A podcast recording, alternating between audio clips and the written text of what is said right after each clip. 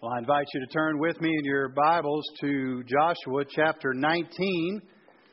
Joshua, I'm sorry, Judges chapter 19 would be better. Judges, Judges chapter 19.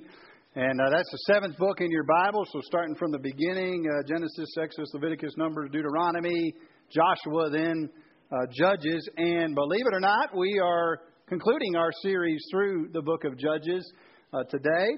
Uh, for some of you, you may have wished that we had slowed down a little bit more in uh, certain sections and dwelt more on it. Others of you uh, wish we hadn't labored so long in certain parts of it. But hopefully, for all of us, it's been an edifying time to, to understand more about who the Lord is and understand more about who we are and understand more about salvation ultimately. And, and, and as I, I tend to do when we, we finish a book like this that we've gone through, I think it is good to pause and remember part of the reason we, we try to do our preaching that way. Not that we always have to do it that way or it's wrong to do it another way, but walking through a book of the Bible is a really helpful thing in, in our sermon time because it, it's helpful for me. It forces me to preach on some things that I would not normally go and maybe look for us to preach on. They might not be in my top 100 verses to pick or chapters to pick to preach on. So that's good for me. Make sure that we're hearing from God and not just from me. And uh, and then it's helpful for you all as a congregation because ideally then you can perhaps receive the word a little bit more fully because you all know, hey, it's not just it's not just some soapbox that the preacher or whoever's preaching that Sunday is on. It's just the next part in God's Word for us to tackle. And we, we can have that mentality because if we're in Christ, part of what we're believing is what 2 Timothy 3 uh, 15 and 16 says, which is that all Scripture is God breathed, that's coming out of the mouth of God, and it's useful, therefore, for correcting, rebuking, training, equipping in righteousness. So we believe that, and so then we want to hear, hear what that word has to say for us. So we can be encouraged, I think, as well, and be thankful, I guess would be the way to put it. When we have walked through a whole book of the Bible, we can sort of feel like, okay, I may not know everything about what the Bible teaches, but I've got a handle, at least somewhat, on that book. And over the years, as we walk through those, hopefully we continue to grow in our understanding of the Lord. Well, speaking of preachers wishing to avoid certain passages, today would be one of those. If you know anything about the final chapters of the book of Judges, you know the whole thing in our culture where uh, movies and plays and books always try to finish on a happy ending, try to try to finish on a high note writer of Judges did not get that memo. Did not get that memo at all, not even close. In fact, what we're uh, going to read in a minute, I, will have trouble even reading. I tried to find a way to, to not read some of it uh, because it, it, on the one hand, it's not any different from something that we would open the newspaper and perhaps see and be shocked by. Uh, or, or log on to our little website wherever we check the news and read those headlines and sort of be, man, that's horrible. It's not any different than that, but reading it somehow in the church context in this place and, and reading it from God's Word and in some way just brings it even to more stark uh, contrast for us. So you'll, you'll know what I'm talking about here in a minute. Ultimately, uh, what we're going to read today, although it's a bleak, bleak picture, is going to be a reminder of the bad news of our human condition that really uh, should cause us to see the beauty of Palm Sunday. The beauty of Jesus Christ come into the world to be our righteous King and, and Savior. And you'll, you'll see what I mean as we read our verses here. Uh, let me turn first. You keep, keep uh, your eyes on Judges 19, but let me read first Judges 17, verse 6. It says, In those days there was no king in Israel, for everyone did what was right in his own eyes. And then let me read the other bookend for you, and then we'll jump into our passage. The very last verse of Judges, the, the entire book, verse chapter 21, verse 25. In those days there was no king in Israel, and everyone did what was right in his own eyes. Now, jump back with me here to Judges 19 and we'll read some selected verses uh, from it. If you want to turn in your worship guide to the sermon notes section, you can as well. Judges 19, verses 1 through 3, we'll start with. It says, In those days, sound familiar? When there was no king in Israel, a certain Levite was sojourning in the remote parts of the hill country of Ephraim, who took to himself a concubine from Bethlehem in Judah. And his concubine was unfaithful to him. She went away from him to her father's house at Bethlehem in Judah, and was there for some four months. Then her husband arose and went after her to speak kindly to her and bring her back. And he had with him a servant and a couple of donkeys, and she brought him into her father's house. And when the girl's father saw him, he came with came with joy to meet him. Jumping down to verse 16. And behold, an old man was coming from work in the field at the evening. The Levite has now collected his concubine uh, and taken her with him. They've diverged from their path a little bit and ended up in this city of Gibeah because the city of Jerusalem at that time was overrun with those who were godless people. So they're trying to get to a, a, a place where the people of God are in Gibeah. And it says in verse 16, And behold, an old man was coming from his work in the field at evening. The man was from the hill country of Ephraim, and he was sojourning in Gibeah. The men of the place were Benjamites. And he lifted up his eyes and saw the traveler in the open square of the city. No one had welcomed these folks in. And the old man said, Where are you going? And where do you come from? And he said to him, The Levite did, We are passing from Bethlehem in Judah to the remote parts of the hill country of Ephraim from which we've come. I went to Bethlehem in Judah, and I'm going to the house of the Lord, but no one has taken me into his house. We have straw to feed our donkeys with bread and wine for me and your female servant and the young man with your servants. There's no lack of anything. And the old man said, Peace be to you. I'll care for all your wants, only do not spend the night in the square. So he brought him into his house and gave the donkeys feed, and they washed their feet and ate and drank. As they were making their hearts merry, behold, the men of the city, worthless fellows, surrounded the house beating on the door. And they said to the old man, the master of the house, Bring out the man who came into your house, that we may know him. And the man, the master of the house, went out to them and said to them, No, my brothers, do not act so wickedly. Since this man has come into my house, do not do this vile thing. Behold, here are my virgin daughter and his concubine. Let me bring them out now, violate them, and do what seems good to you. But against the man, do not do this outrageous thing. But the men would not listen to him. So the man seized his concubine and made her go out to them, and they knew her and abused her all night until the morning. And as the dawn began to break, they let her go. And as the morning appeared, the woman came and fell down at the door of the man's house where her master was until it was light. And her master rose up in the morning. And when he opened the doors of the house and went out to go on his way, behold, there was the concubine lying at the door of the house with her hands on the threshold. He said to her, Get up, let's be going. But there was no answer. He put her on the donkey, and the man rose up and went away to his home. And when he entered his house, took a knife, taking hold of his concubine, divided her limb by limb, and sent them throughout the territory of Israel. And all who saw it said, Such a thing has never happened or been seen from the day that the people of Israel came up out of the land of Egypt until this day. Consider it, take counsel, and speak. Let's pray together. Father, this is a horrific passage.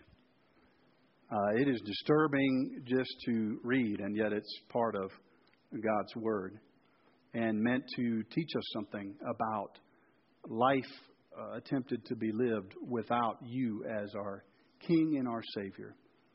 and how uh, horribly it will degrade for us if we seek that path.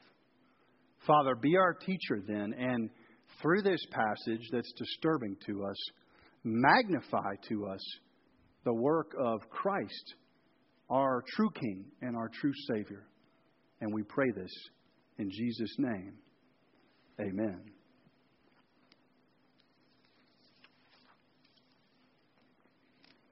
Tough passage.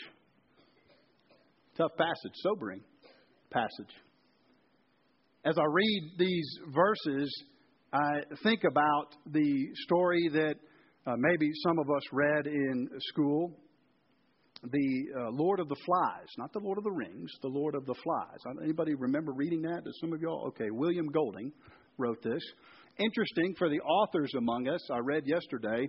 This was uh, published in 1954. It sold a whopping 3,000 copies and then went out of print for about a decade before coming back into print and is now today one of the you know people would list it as top 100 uh, books to sort of read in, in English literature, I guess you would say story you recall of the Lord of the Flies is these folks that have landed, these young boys. All the adults have been uh, somehow uh, killed, but they've ended up on a deserted island. And they have to figure out how to do uh, life on their own then. And presumably, the author Golding is making a message about human nature because these boys are too young, theoretically, to have had any outside influence to bring into their minds any horrible uh, mindset. And yet, as they begin to interact and try to survive and try to relate to one another on this island, they actually become very violent, become uh, in, in great conflict with one another, and can't even figure out how to manage the basic things that they need to do to survive. The picture in this chapter in Judges is not that different from the message of that book.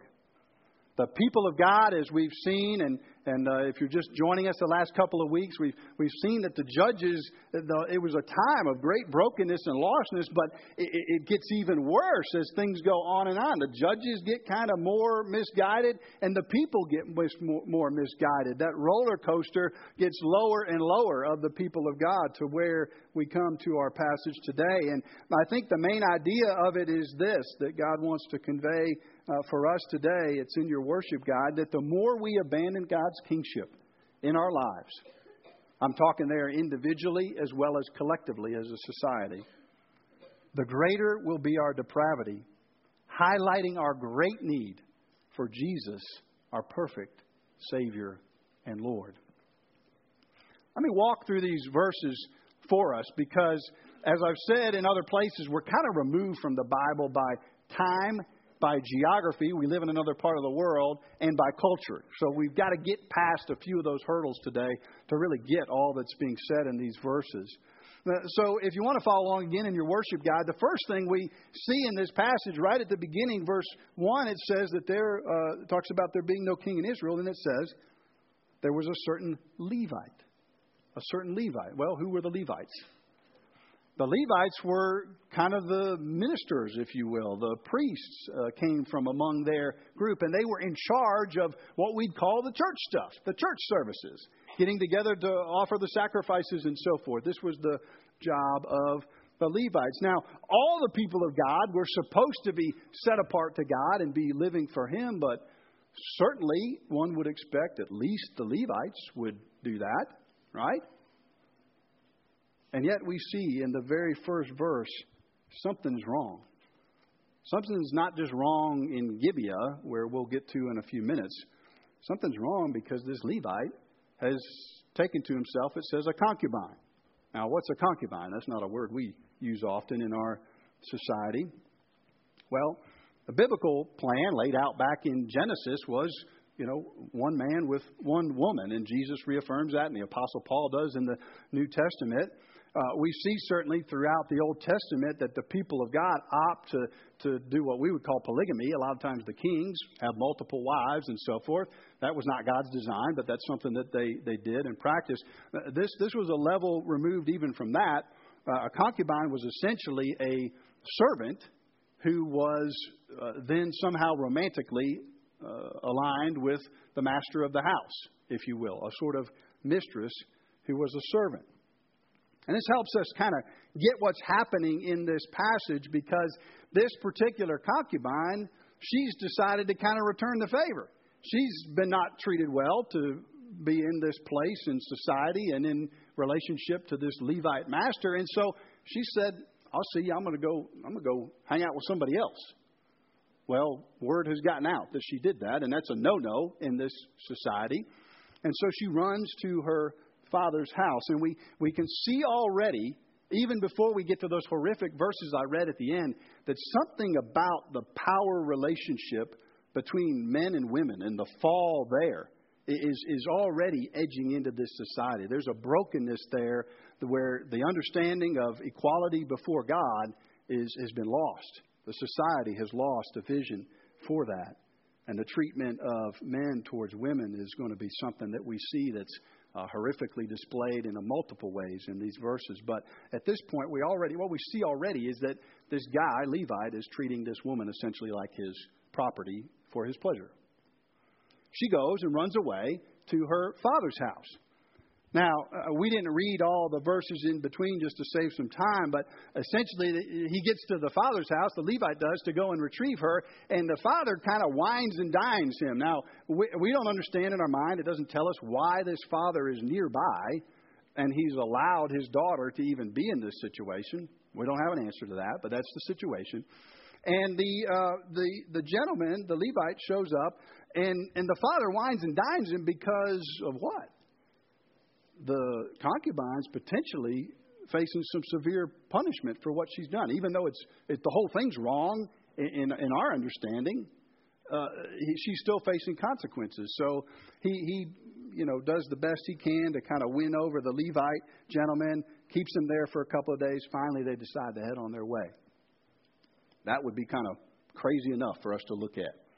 As they go on their way, though, they travel by Jerusalem. And at the time, Jerusalem is not the place that we think of it as maybe uh, today or, or even in the time of Christ, where it sort of represents a holy city.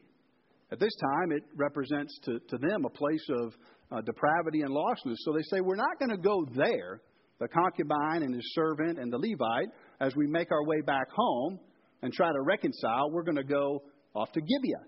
This is where the people of God should be, a good place to hang out. Well, what happens in Gibeah? That's where we kind of picked up. What's the situation in Gibeah? The the, the folks, uh, the, the concubine, the Levite arrive there. Their uh, GPS on their phone is not working, apparently. They're not getting data coverage in, in that region of, uh, of Israel. And, and so they, they can't log on and get some, some hotels.com or some Priceline. So they're stuck in, this, in the town square. And, you know, this would be a little, this one would be a little foreign to us, except for what happened in our own city about two months ago. Everybody remember Snowmageddon? Right? The snowstorm that came and shut down all of Birmingham? Well, Snowmageddon taught us a few things, didn't it? I was visiting with somebody from our church yesterday morning having some coffee, and he was telling me the story that somehow I hadn't heard yet about him with his four wheel drive truck and trying to make his way across another part of town. And he lives back over here in this part of town, and he ended up wrecking his vehicle, and there was no nothing to be done about it. And nearby, a gentleman came out of his house. And at first, the guy was just, hey, anybody want to get some hot chocolate? You come on in here, your car's wrecked Let's get some hot chocolate. And then more cars wrecked along the street. And before he knew it, this, this gentleman that was staying with seven perfect strangers in the house of some other guy that he'd never met. Maybe some of you all uh, had that experience along those lines, this idea of hospitality. In the ancient world, it was a high virtue because you never knew when you might be traveling somewhere and get stuck, and you would want somebody to bring you in, and you know, vice versa, whatever the situation was. Now, you notice this uh, guy, the Levite, says, Hey, we got everything covered. We got food for our animals. We got bread. We got wine. We're not going to be a burden to anybody. And so we see again, even before we get to the last verses that we read, something's wrong in Gibeah. Something's wrong that people aren't doing the basic, decent things to love God and love neighbor. They're, they're not doing that. So it's probably no huge surprise then that we see things getting even worse. As these men come, and you read it correctly if you understood that they had an interest in violent relations with the Levite. That's what it means when they, it says know him. This group of men from Gibeah coming. And that's horrific to think about. But it's interesting to look at what then happens with the Levite and with the gentleman he's staying with. And hard to almost gauge which thing seems more broken or messed up the gang of people knocking on the door or the men who decide that instead of defending and protecting the women that are in their care, send them out. Now, the passage, I don't know why it, it decides to be so graphic at the end. It, it sort of graciously is not graphic about what happens to this poor woman, but it tells us plenty about the Levite if you read between the lines just a little bit. Did you notice what he did while all this was happening to his concubine, this woman that presum- presumably he not only sort of possessed, but also loved, cared for in some kind of way? He goes to sleep. He gets a rest. Wakes up the next morning, it says, and sort of as he's walking out of the door, says, Hey, get on up, let's get going. I mean, it, it's, it's mind boggling the, the brokenness that we're seeing here. He takes her with him, and then I won't even talk again about what he does to sort of send a what we might call an all points bulletin that's uh, disgusting and grotesque out to all of Israel. And why is he doing that? We don't have time to read the next chapter, chapter 20. He's doing it to tell everybody else around him look, this horrible thing that has happened to me and my concubine. Come, rest of you tribes, and let's attack these people that have done and allowed this horrible thing to happen. What do we get from all of this? What do we learn? Well, a couple of application points for us, and we won't take too much more time this morning. The first one does this passage in some way teach about the brokenness of sort of uh, sexuality in a fallen world? Absolutely. You know, could you look at this and say, man, there's something wrong this gang of people coming to get this guy? Sure. Uh, we would probably want to look at other passages in Scripture to talk, just like we'd look elsewhere to find passages about uh, the sin of fornication, of being involved uh, in sexual relations outside of marriage, adultery, the person who's married pursuing those outside of their marriage relationship. Same thing with homosexuality and, and what the scriptures teach about that. We'd want to look at Romans chapter 1 and 1 Corinthians chapter 6 to, to see where it speaks about the sin of, of that uh, homosexual behavior. Uh, but that's not what's going on here. This is violent behavior uh, of that sort of nature. So our culture today would agree, hey, this is, this is wrong. This is broken. But there's something there that's, that's awry, so we can see that, that there's a lostness to this culture because of that. Do we, uh, do we see as well, number two, that, that this is a society that is clearly, clearly lost their bearings as far as what it says in Genesis 1.26, that God created uh, male and female in God's image. That both men and women are marked with God's image and therefore have incredibly high status. And uh, although our culture has sort of swung the pendulum over in an effort, in a good effort to defend the equality of women, to say that men and women are kind of exactly identical in their roles, uh, we would say uh, the scriptures teach in the church and in the home there are those differing uh, roles for men and women, but we would affirm the full equality. That this society's lost that completely, right? It's gone. They, they, there's a dominance of, of men and a mistreatment of, of women that's horrific. That's a marker of the depravity here. Does the passage also, and this one's a little trickier to see, does the passage also teach how blinded we can become, even in midst of a depraved culture, to our own brokenness? Look at this Levite. What does he do? He, he does everything wrong, pretty much. It's wrong from the beginning. And, and yet at the end, he wants to He's so enraged that he wants to send this message and get everybody to come on his side and go fight against these people. If you read chapter 20, you see he purposefully doesn't tell the rest of the tribes that he failed to defend this woman, that he sent her out, that the whole reason she ended up being in that situation was because he let it happen. It's a, another sign of brokenness of our failure that we have to remove the log from our own eye before we remove the speck from our brother's, right? We can look around at a depraved culture and say, well, at least we're just, you know, the, the culture's down here, and as long as I'm up just right up an inch or two above that, I'll feel pretty good about myself. I'll even get a sort of self righteousness and, you know, get everybody else on my side. The Levite's way off track in his assessment of himself. All of this screams to us that there's something broken, there's something wrong. In Israel, just like today, there's something broken and something wrong in our world and in our culture. And all of that points to what really is a, a good ending, at least to our sermon time today as we think about Palm Sunday. And that is this question Does this passage, by identifying all of those forms of brokenness, point us to the need for a righteous, perfect, loving, gracious, holy Savior and King who would come and rescue us?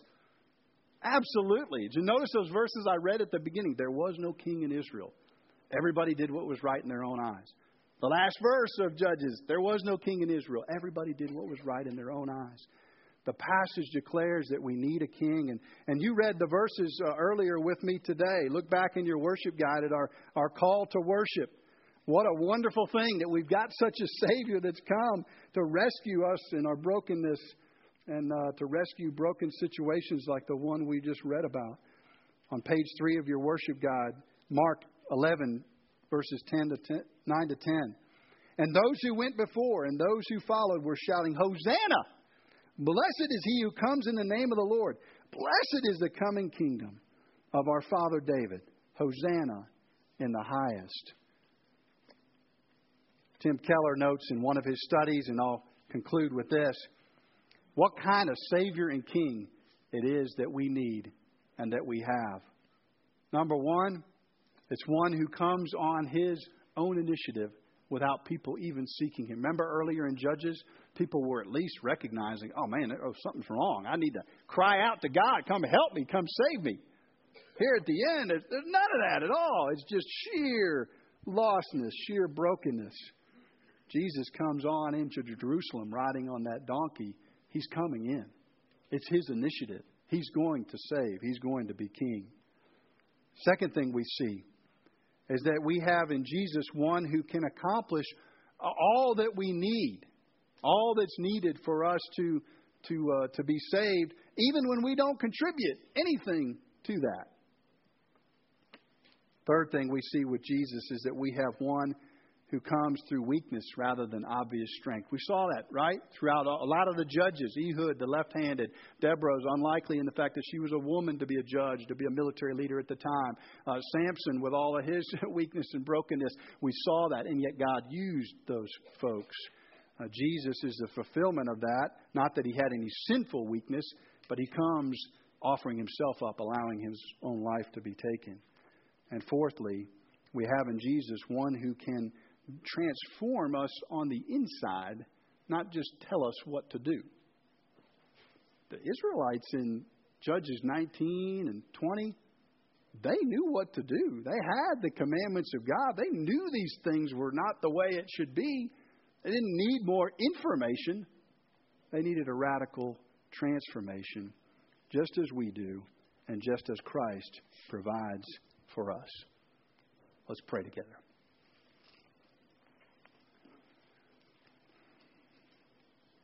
Father, we I thank you for these verses today.